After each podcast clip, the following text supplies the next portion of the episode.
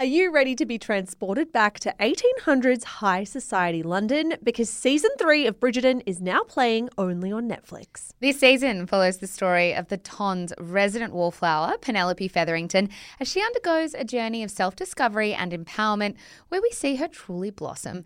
Pen's emotional transformation takes centre stage as her friendship with the charming Colin Bridgerton evolves into something more.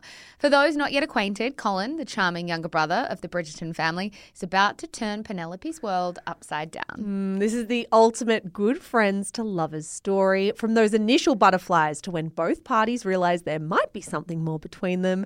Watch Bridgerton season three, now playing only on Netflix.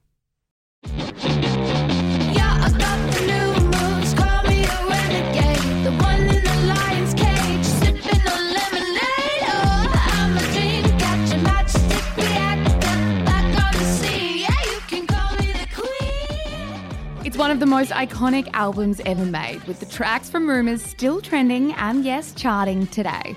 But the stories behind those songs of lust, drugs, and betrayal might just be more memorable than the album itself. Welcome to Scandal from Shameless Podcast, the stories of the biggest celebrity controversies revisited.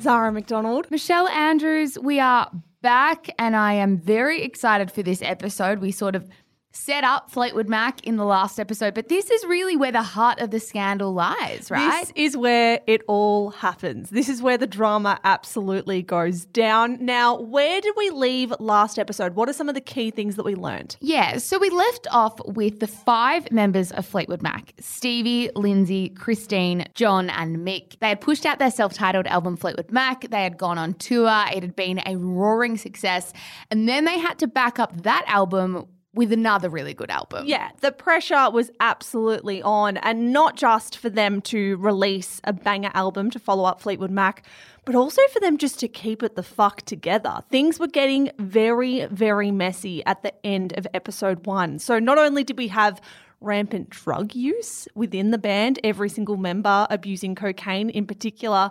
We also had some pretty fractious relationships. Lindsey and Stevie were not in a good place in their long term on again, off again romance the marriage of Christine and John McVie was not looking so good.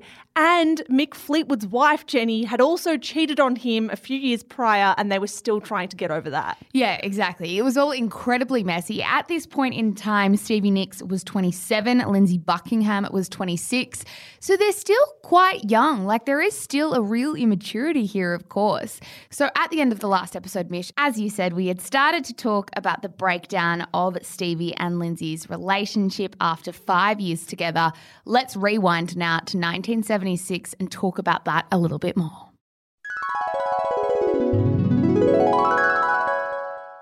All right, Zara, it is January 1976, and the band is actually scheduled to start recording a follow up album to that Fleetwood Mac album. They've come off a huge six month long tour. They're pretty tired, but they need to get to work. Yeah, exactly. So they had recorded their last album, that self titled Fleetwood Mac album, in LA. But Mick Fleetwood, who at this point very much feels like the captain of the band, right, has decided that the band need a change of scenery. They need to get out of LA. And he arranged for them to work on this next album in a studio in Sausalito, California. Yeah. So Lindsey and Stevie, who had begun dating five years prior in 1971, were having huge relationship troubles. I mean, they'd always been pretty rocky, but things things were reaching fever pitch now. Several sources have suggested that Lindsey struggled with losing control of Stevie Nicks. He felt like maybe she was. I don't know, forging her own path a little too much, or she was experiencing freedom and he didn't like that for her. And that was a huge cause of tension. Yeah, Stevie Nicks at this point in time was on her way to becoming a huge rock icon and a huge musician in her own right. And I think we have to remember with these two, rightly or wrongly, they had always been in each other's pockets when it comes to their music careers. According to a biography of Stevie's life called Stevie Nicks Vision, Dreams and Rumours, Mick Fleetwood actually said, When they first joined the band, Lindsey had control over Stevie, and very slowly he began to lose control and he really didn't like it. Yeah, Rolling Stone later wrote that Stevie would hint that Buckingham was at least somewhat possessive and controlling. She herself told the magazine once, I don't even remember what the issues were. I just know that it got to the point where I wanted to be by myself. It just wasn't good anymore, wasn't fun anymore, wasn't good for either of us anymore. I'm just the one who stopped it. Feels very much like she was outgrowing him and he didn't like that. And I think that's a dynamic you actually see time and time and time again of people in their mid 20s after dating for a good portion of their 20s. Of course, they were also having to deal with the pressures of rising fame and also writing new material, so finding themselves creatively inspired. Stevie told Rolling Stone of this time the best explanation is try working with your secretary in a raucous office and then come home with her at night. See how long you could stand her. I could be no comfort to Lindsey when he needed comfort. Yeah, so as they are living in Sausalito, as they are working on this album Rumours, we know that things are not well between Lindsey and Stevie. Let's put them to a side, put them to the side for just a second, Zara. Leave them to simmer because we need to talk about what the fuck's going on with John and Christine McVie. Yeah, 100%. So John and Christine McVie actually did break up for good in the middle of the band's 1975 1976 tour. They had been married for eight years. Now, I know this means the timeline's a bit funky, but all it means is just before they started recording this album, John and Christine had split after eight years of marriage. Looking back on this period, Christine told Rolling Stone that the two of them were, and I quote, very happy for probably three years, and then the strain of me being in the same band as him started to take its toll. When you're in the same band as somebody, you're seeing them almost 24 hours a day. You start to see an awful lot of the bad side because touring is no easy thing. Mm. Very similar to what Stevie Nicks just said. Yeah, absolutely. Christine also said that John's relationship with alcohol really had an impact on their marriage and a negative one at that. She was quoted saying to Rolling Stone, There was a lot of drinking. John is not the most pleasant of people when he's drunk, very belligerent. I was seeing more Hyde than Jekyll. So things had been complicated for a little while, to say the least. According to a book written by Bob Brunning around 1973, so three years prior, Christine had an affair with Fleetwood Mac's producer, a man by the name of Martin Birch. For a while, she was actually considering leaving the band to make a solo album with Martin Birch, but the idea was squashed when Birch decided to go back to his wife and Christine decided to give it another crack with John McVie. Yeah, so that was three years before they're going to record this album for Rumours. And you can imagine they're not on the strongest foundation at all. Like, Christine has already had an affair with the band's producer. So you can imagine the insecurity that kind of, you know, manifests after that anyway. Ultimately, by 1976, things just still weren't working. Christine was actually the one to break up with John. She told Rolling Stone, I was aware of it being rather irresponsible. I had to do it for my sanity. It was either that or me ending up in a lunatic asylum. I still have a lot of love for John. Let's face it, as far as I'm concerned, it was him that stopped me loving him. Now, mm. that language about lunatic asylums and all of those kinds of things is definitely not language that we would use today. But that is the quote that she gave at the time mm. about how this relationship was making her feel. Yeah, can I also just comment like why why the affairs with people in the band? Like in the last episode we heard that Jenny Boyd slept with another Fleetwood Mac group member. Why did Christine sleep with the group's producer? Like isn't there that age-old adage of sorry for being crass, but don't shit where you eat or whatever? Yeah. Like why uh, go outside the band if you want to have an extramarital affair? Yeah, well, that was 1973. Just you wait for the year that we're actually talking about because it's about to get a whole lot worse. So while the band tried to work on rumours, Christine and John weren't speaking to each other, which just would be so stressful. Mm. Like, you know, those times when you might be out for dinner or drinks with friends, and there's that couple sitting at the table who are clearly mid argument, and that tension just sort of saturates the entire group. Imagine this, but your work set up and 24 7. Absolutely. To make matters worse, almost immediately after leaving her husband, John, Christine entered a relationship with the band's lighting director. She entered a relationship with a man by the name of Curry Grant. Speaking to The Guardian decades later, she recalled her bandmates' reaction when they discovered this new relationship. She said, When they found out I was seeing him, he got fired shortly after. Because of it, I didn't really bring fellas on the road with me after that. No shit. Good call, Christine. So that is John and Christine. Now, the last member of the band that we haven't touched on and his relationship falling apart is Mick Fleetwood. So, 29 year old Mick was having relationship troubles, as we mentioned, with his wife, Jenny. To give a little bit more background on their dynamic, they actually met in high school when she was 15 and he was 16 in 1963. They started dating a year later and got married in 1970. So these two people were like childhood sweethearts. What's really interesting about Jenny's role with Fleetwood Mac in their early days, before Stevie Nicks and before Lindsey Buckingham were even there, is that Jenny apparently wrote all of the lyrics to the band's song Purple Dancer and some of the lyrics for their song Jewel Eyed Judy, but she wasn't given any credit. She told The Guardian their manager wanted his band to be the guys. To have Mick's wife have credit, he wouldn't want that, so he gave it to Mick. Mm, according to The Guardian, Jenny was often left alone also while Mick was either recording new albums or working on music or touring with the band. Jenny was left alone to take care of their first child, and she really bore the brunt of a lot of that like domesticity in the early years. She said over the next few years, according to The Guardian, her loneliness ballooned while Fleetwood's ambition exploded. She once told Fox News that she felt like she was bringing up their two young children alone. You can see this, can't you? You can see it so, so clearly. This woman, who clearly has talent because she's helped craft some of these songs for Fleetwood Mac, never given any credit, left at home while Mick rides the highs of being this rock star, and she is left to raise the children with, I imagine, very little thanks or appreciation. She spoke to The Guardian about that affair that she had with another member of Fleetwood Mac in the early days, Bob Weston. And she said, The affair I had with Bob, I felt so guilty about it. It took me many years to get over it because it was so against my nature. I'm a naturally monogamous person. Yeah, she continued if you're going to be with someone who's clearly an artist, who's deeply dedicated to what they do, then you need something that you're passionate about. Otherwise, you're just an extension of someone else's dream. Sadly, I never felt I was creative. I felt so locked inside.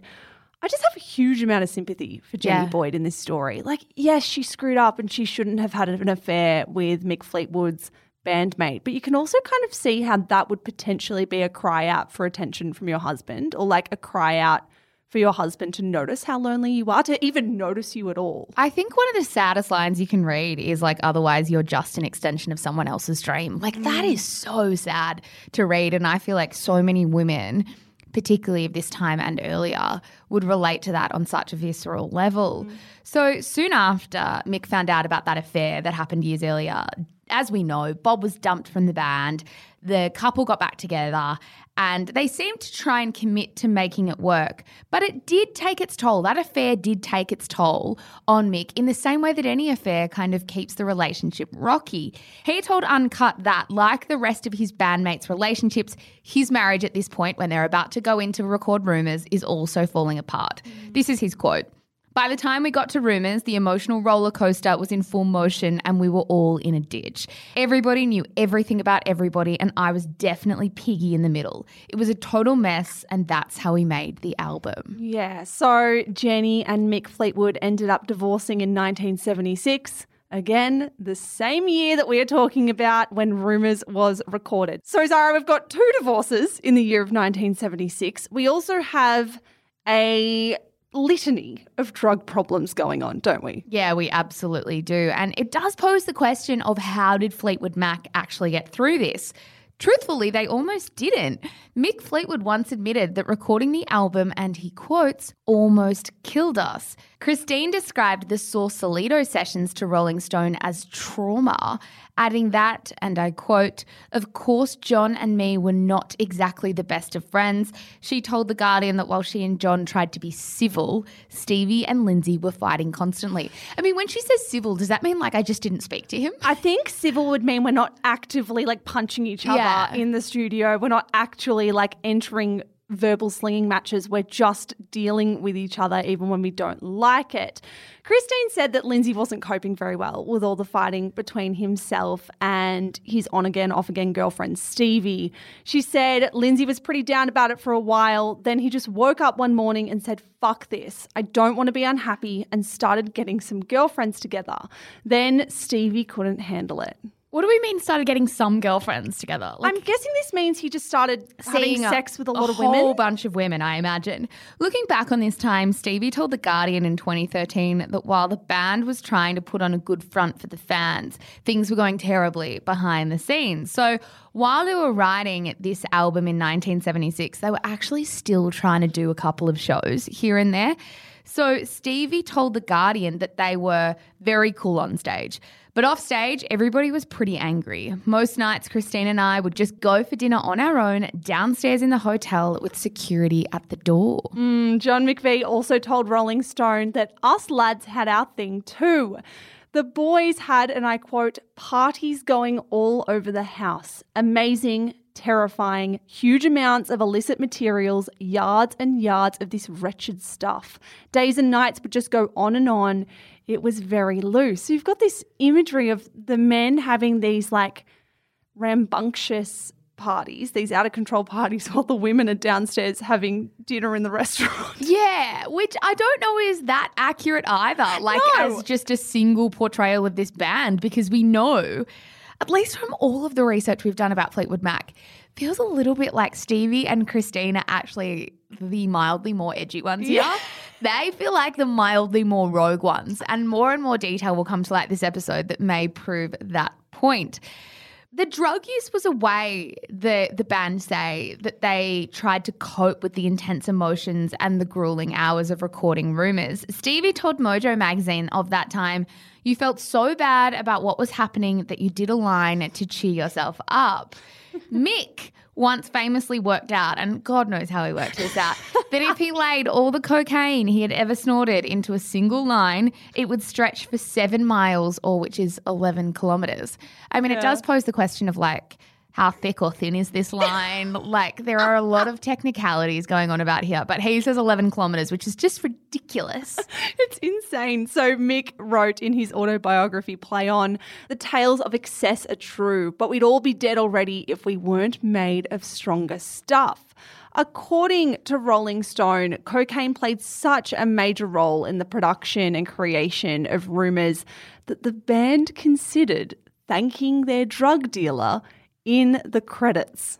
Yes, but he was actually murdered before the album came out, which still doesn't answer the question of why they didn't put him in anyway. Like him being dead doesn't change that, does it? Were they trying to get him more business to I- be like, this is the dealer we use who got this album out of us? They can't name him because Maybe they didn't want to be attached to something that was so bloody and murderous. Maybe. Anyway, the band was determined apparently to not let their personal drama stop them from putting out the album. Mick Fleetwood wrote in his 2014 memoir We refused to let our feelings derail our commitment to the music, no matter how complicated or intertwined they became. It was hard to do, but no matter what, we played through the hurt. Mm, Stevie says that she would sometimes seek refuge in an unused studio down the hall from where the band were working. So she once told the publication Blender it was a black and red room with a sunken pit in the middle where there was a piano and a big black velvet bed with Victorian drapes. Bizarre room to say the least. But she says that she went here and got the very, very best out of her own mind. Yeah, because she was so far, I say so far, down the hall from the drama and the tension. She said in a documentary called Classic Albums Rumors, which was obviously about the album, I would take an electric piano with me and my crocheting and my journals and my books and my art, and I would just stay there until they needed me. Yeah, Rolling Stone wrote of this time as they added finishing touches to an album more intimate than they had ever anticipated. The band firmly closed their studio doors. John McVie added, It was clumsy sometimes. I'm sitting there in the studio and I get a little lump in my throat, especially when you turn around and the writer's sitting right there. Yeah, and we will get to these specific songs and the messages that were being shared through those songs right after the break.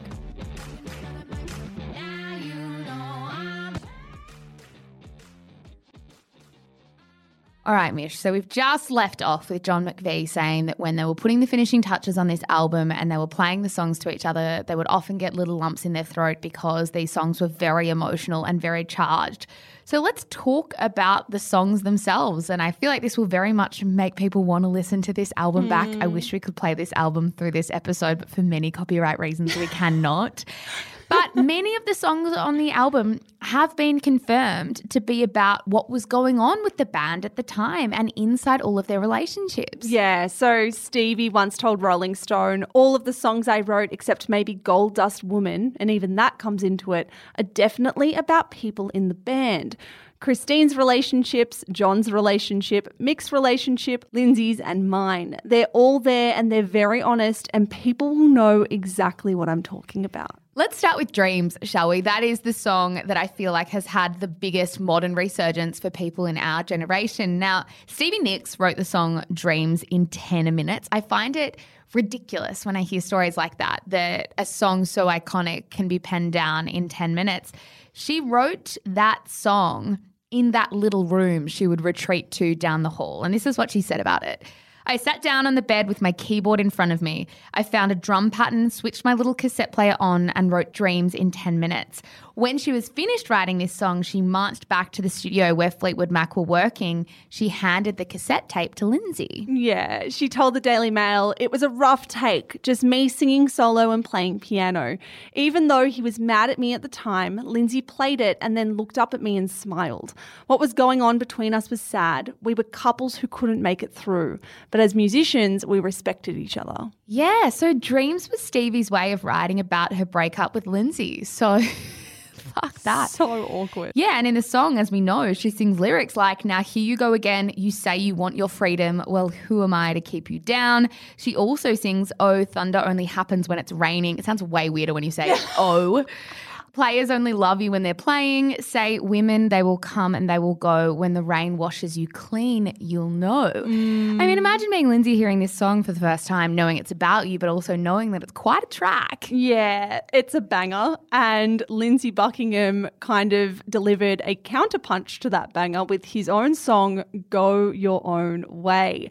So this had lyrics like, Loving you isn't the right thing to do. How can I ever change things that I feel? Stevie was not stoked about this track that kind of put blame onto her a little bit for their breakup. This song is far more brutal than Dreams. If you play these back to back, Dreams is not a particularly brutal breakup song. It's a breakup song, but the lyrics aren't nasty.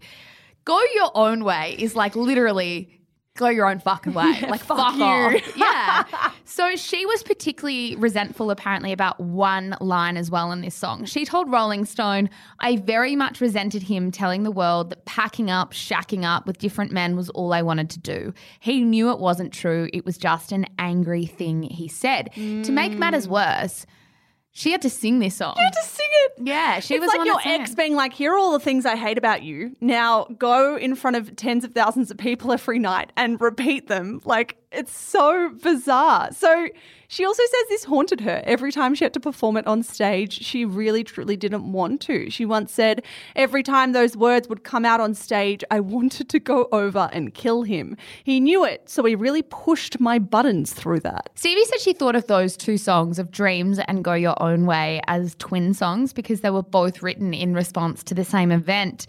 In the notes that accompany the Rumours album reissue in 2013, Stevie wrote, Lindsey is saying, go ahead and date other men and go live your crappy life. And I'm singing about the rain washing you clean. We were coming at it from opposite angles, but we were really saying the exact same thing. Apparently, secondhand news and Never Going Back Again were also written by Lindsey about the breakup with Stevie. The song Songbird was written by Christine McVie about the bittersweet breakup from her husband, John, and kind of hinted that she loved him, but not enough. To be with him. Yeah. Yes.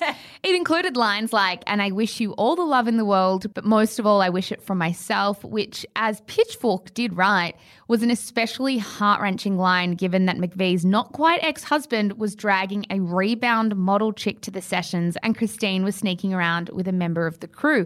It's true. It's like a very meaningful line for this couple who are so incredibly dysfunctional and both moved on very, very quickly in front of each other. Yeah, to add fuel to this Oh, fire that is raging between Christine and John, Christine wrote a song about her love affair with lighting director Curry Grant. She titled it You Make Loving Fun. Yeah, there's no real getting around that. There's nothing else you can say. The thing about this is apparently to avoid drama with John over that song. So he didn't think that maybe she was writing it about her new relationship. She told him that it had been inspired by their dog. Which How did he buy that? I don't even, he can't have. It's, it's just, it's messed up in its own way. Let's talk about Oh Daddy for a second, the song Oh Daddy. Even Mick Fleetwood had a song written about his own marriage drama. So Christine McVie apparently wrote Oh Daddy about his on again, off again relationship with his wife and their inevitable divorce. Yeah, so we've got some excellent, excellent songs, some very personal songs, but songs that prove to be a commercial hit. The album was released on the 4th of February 1977, so about a year after they first sat down to start writing songs, and became the fastest selling LP of all time. It was moving 800,000 copies per week at the height of its prominence. Insane. According to Pitchfork, the album's success made Fleetwood Mac a cultural phenomenon.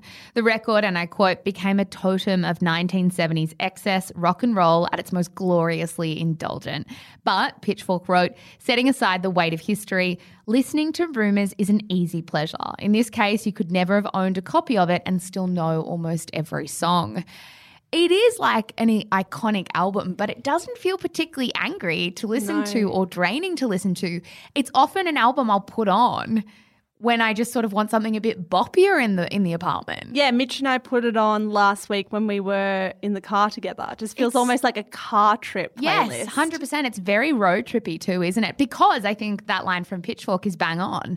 Even if you've never owned a copy of it, you know almost all the songs. Yeah, the drama did not end there. It's not as if this album was released and suddenly all wounds were healed. We could not do this episode without touching on what the fuck happened once Rumours was released. Yes. So we're talking actually now about a new relationship that blossomed out of this album, and we're talking about an affair that began between Stevie Nicks and Mick Fleetwood. So How? I don't know. I don't know. Actually, I do know how, so well, we will tell you. So apparently, this all started with a photo shoot, right? There was this iconic Rolling Stone cover shot that was used to promote rumors that showed all of the members of Fleetwood Mac lying in bed together. And it was this iconic cover that sowed the seeds of Stevie's affair with Mick. We will put this cover on Instagram, Mish, because it is a really iconic cover. Absolutely. It was shot by the famous photographer Annie Leibovitz in March 77 and then ran on the actual cover in November that year, which really takes me back as to how long the kind of media cycle was back then. So it was released in November. By this point, the album had truly become a sensation. Apparently, when this was shot back in March that year, Fleetwood Mac all arrived at Annie Leibovitz's studio. And as was customary at the time in the rock industry, she kind of brought out platters of cocaine for the band to share. Yeah, exactly. So she said, in those days for photo shoots, you just brought cocaine. I took it out and they looked a little freaked out at first, but then consumed it in like 30 seconds. Then I learned they'd all recently been to rehab, so they were all a little jittery and tense. Just what? I know. So, timeline wise, this is being shot a month after the band's released. They recorded this album a year prior. So, you can imagine maybe they've spent the year after that trying to kind of maybe clean up their acts. They probably had mm. too much of a wild time while recording the album and thought, let's clean ourselves up. By the time they get to this studio, obviously, Cocaine galore. yeah, exactly. Annie, the photographer, asked them all to lie down on a bed together, like you said, Zara, and wanted the two ex couples to be embracing. So Mick wrote of this moment in his autobiography that it was pretty tricky because they were kind of all trying to deal with these interpersonal problems, and not everyone was keen on cuddling up to their ex. Yeah, exactly. So Annie's idea behind this cover was that it was supposed to play off all the rumors about the band's private lives, but also the idea that being such a tight knit group, they were actually basically all married to each other. But Stevie and Lindsey were not having it. These two were not civil in their breakup. Their breakup apparently was still far too raw. Lindsey said, For Stevie and me, the wounds and animosities were still very fresh. So the idea of the photo wasn't all that funny. Yeah, Stevie put her foot down and said, Fuck no, I'm not cuddling my ex. so instead, curled up next to Mick Fleetwood for the next three hours. Christine also said she didn't want to be next to her ex husband John because they had recently divorced. So she laid next to Lindsey. Meanwhile, John sat by himself reading a copy of Playboy magazine. Interestingly, the photo shoot did lead, and this is a confusing part about this story, but just bear with us, to a slight rekindling or a very brief rekindling between Stevie and Lindsey. Stevie said, Afterwards, Lindsey and I got to talking about how amazing it was that not so long ago I was a waitress and he didn't have a job. And now we were on the cover of Rolling Stone with this huge record. And we lay there for about two hours talking and making out. Finally, Annie had to tell us to leave because she had rented the room out only for so long. So wait, so they refused to do the three hour photo shoot in the bed together, but then once everyone else leaves, they get talking, start making out for two hours, and then the photographer has to be like, Can you guys please go home now? Yeah, and on top of that, this is the photo shoot that Stevie said sowed the seeds for her affair with Mick Fleetwood. So I don't know what the fuck was going on in this dynamic between the five of them, but there was quite a bit going on. Now, as we said, the shoot was what caused Mick Fleetwood to discover that he had feelings for Stevie. He wrote that the shoot made him realize that he and Nicks, and I quote, definitely had known each other in previous lives. Meanwhile, Stevie said that the photo shoot planted the seed for Mick and me, which happened a year later. I'm tired already. I was about to say, how are these people doing so many drugs, releasing such culturally significant art, and having sex with each other this much? It is exhausting. So, the affair between Mick and Stevie started during a late summer break in the band's tour. So it was the end of 1977, about a month after that Rolling Stone cover came out, actually. They were just about to set off on the final leg of the Rumours tour in New Zealand, Australia, and Japan. Now, Mick apparently, when they started this flirtation, would sneak away from home to be with Stevie and they would drive up and down in his car so that they could spend time together. Yeah, so according to the biography, by the end of the first night on their tour of Auckland, November 6, it had become a full blown affair. Now, we call it a full blown affair because both of them were in relationships at the time. Stevie was dating Don Henley from the Eagles. Meanwhile, Mick had actually got back with his ex wife, Jenny Boyd, who he had remarried that same year, a year after they got divorced. So Mick Fleetwood and Jenny Boyd were only divorced for about a year before they remarried, and he's only back together for a few months before he's having an affair with Stevie Nicks on her. It feels like we're talking about aliens, not people who were just living this way like 50 years ago. Jenny Boyd eventually told Fox News, I still wanted it to work. I really, really wanted us to be together. Always. I never wanted to get divorced. I wanted to be together for our children, and it was so hard, you know. So Mick and Jenny divorced for a second and final time in 1978, and Jenny told The Guardian that she actually didn't talk to Stevie for years. She told Fox News that last year she actually forgave Stevie and said she understood how the affair happened. She said, She was obviously very pretty, and if you're creating with somebody and constantly on the road, constantly singing together, and just experiencing this euphoria of being up on stage, there was bound to be an attraction.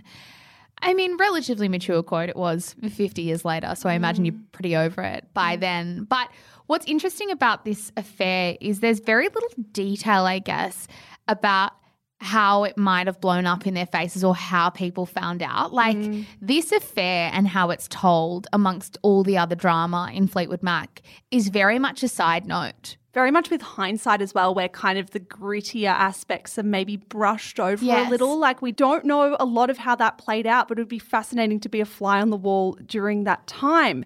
So Stevie and Mick are together, and Stevie has referenced this relationship as being one of her great, great loves. In fact, she once told Oprah that their relationship was beautiful, but also, and I quote, a doomed thing that caused a lot of pain to everybody. Yeah, so they were reportedly in an on again, off again relationship for about a year until the end of 1978.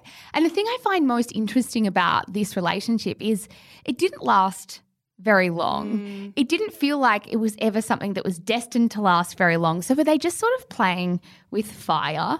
In 1978, when the band were recording their double album called Tusk, Mick Fleetwood actually started a relationship. Mick! With one of Stevie's best friends, Sarah. Sarah had been around the band for a while. Stevie even had her come into some recording sessions.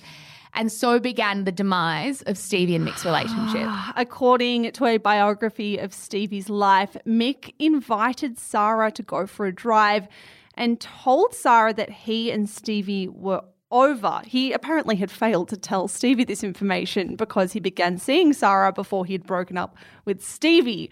Of this time, Stevie told The Independent that, and I quote, I had started to see Mick Fleetwood romantically. I had a very dear friend whose name was Sarah who just went after Mick. And they fell in love, and the next thing, Sarah's husband is calling me to say, Sarah moved in with Mick this morning. And I just thought you might want to know. It was three months into a 13 month album. So I lost Mick, which honestly wasn't that big of a deal because that was a rocky relationship. But losing my friend Sarah, that was a huge blow. Sarah was banished from the studio by the rest of the band. No one was speaking, and I wouldn't even look directly at Mick. That went on for months, and it was great fodder for writing the songs poured out of us. My word. This is the thing. We focus so much on the drama around rumours, but there was so much drama mm. even still to come. Mick actually ended up marrying Sarah, and they were together for seven years.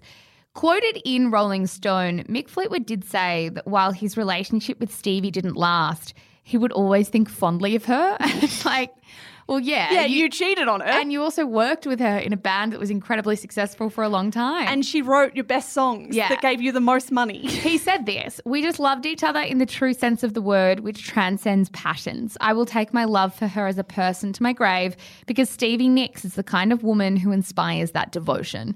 I have no regrets, and neither does she, but we do giggle together sometimes and wonder what might have transpired if we'd given that passion the space and time to blossom into something more. I have a theory. I wonder what you're going to think about this.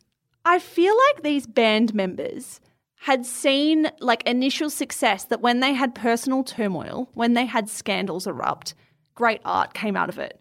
Do you think it was a self fulfilling prophecy at some point where they went, when we are living purely based on our impulses, when we let all of our inhibitions go, the best art comes and the most success comes. Do you think that became something where they're like, well, we must live out our most grandiose desires? We must live out all of these affairs that we want to have, live impulsively, because that's what makes the band good? Yeah, I don't think it would have been conscious at all, but I think there would have been something subconscious about the fact that they are the best artists and the best versions of themselves when they aren't held back by anything or they aren't mm. sort of caged in any box. Mm. And that would mean making decisions that are going to eventually hurt people. But hey, you can write a good song about it.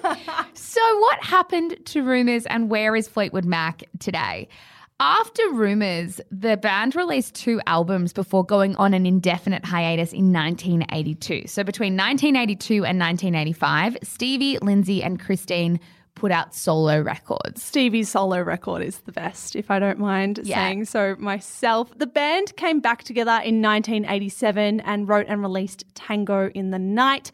In 1987, Lindsey actually left the band just before they were about to head off on a 10 week tour for that album. He parted because he wanted more creative freedom, but mostly couldn't bear to be close to his ex girlfriend, Stevie Nicks, anymore. Yeah, which is remarkable because we spoke about the recording of Rumours and that breakup being in 1976, which is 11 years before we're talking about him saying, I need to leave the band, I can't be around her anymore. Mm. He said, I needed to get some separation from Stevie, especially because I don't think I'd ever quite gotten closure on our relationship.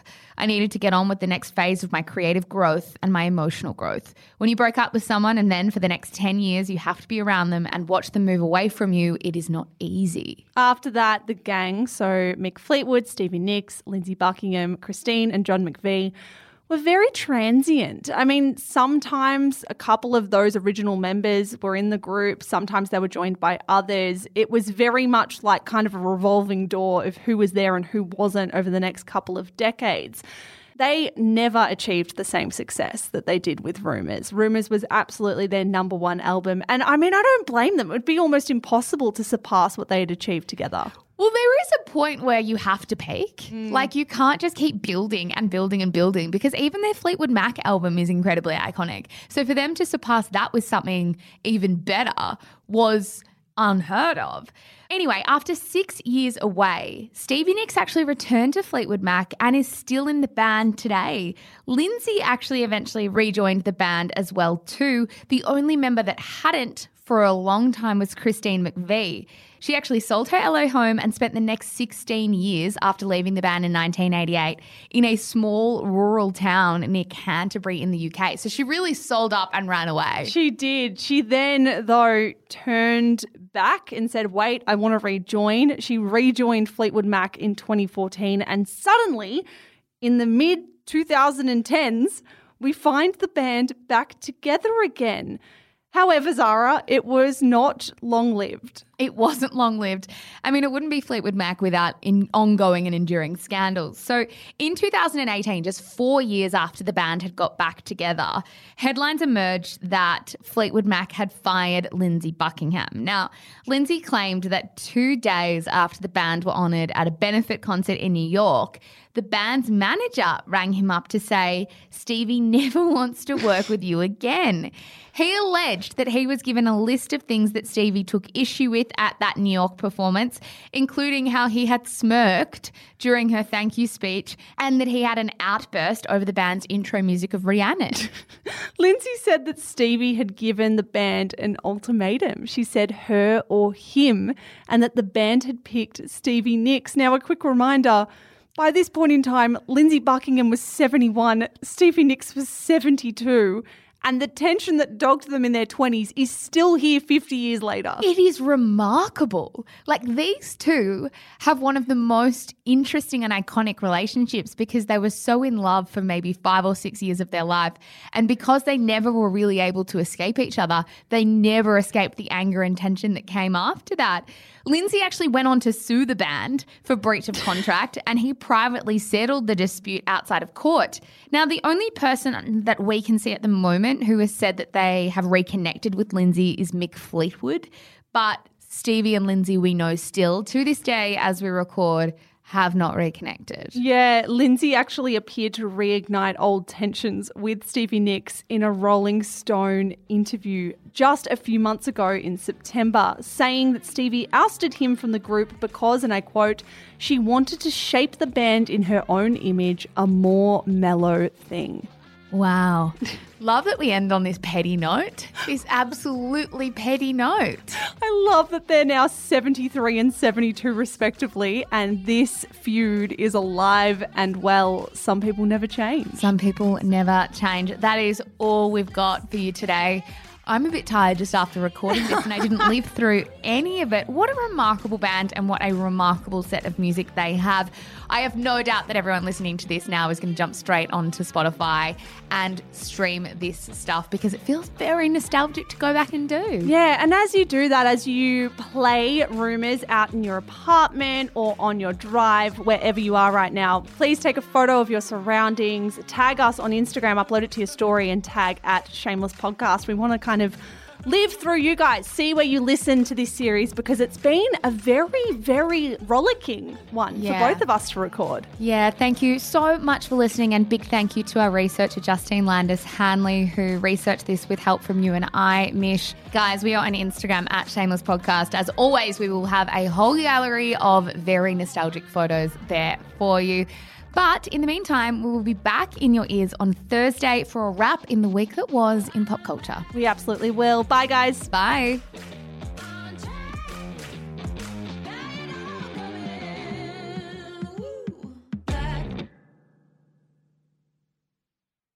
Hello, guys. Mish here. I am the co founder of Shameless Media. Thank you so much for giving us your ears and your mind and your time. We're so grateful. If you enjoy the stuff that we produce, may I recommend our brand new podcast, Style Ish? Stylish, if you want to say it quickly, style dash ish, if you want to take the long way through. It is our podcast for all things fashion, brand, business, and beauty. If that is in your wheelhouse, if you care about style content, you will love this show. It is, of course, more than just a show as well. It is a newsletter, it is an Instagram feed, it is a TikTok account. There is so much good stuff going out on Stylish every single day, starting now. So, in your favorite app, search for Style Dash Ish.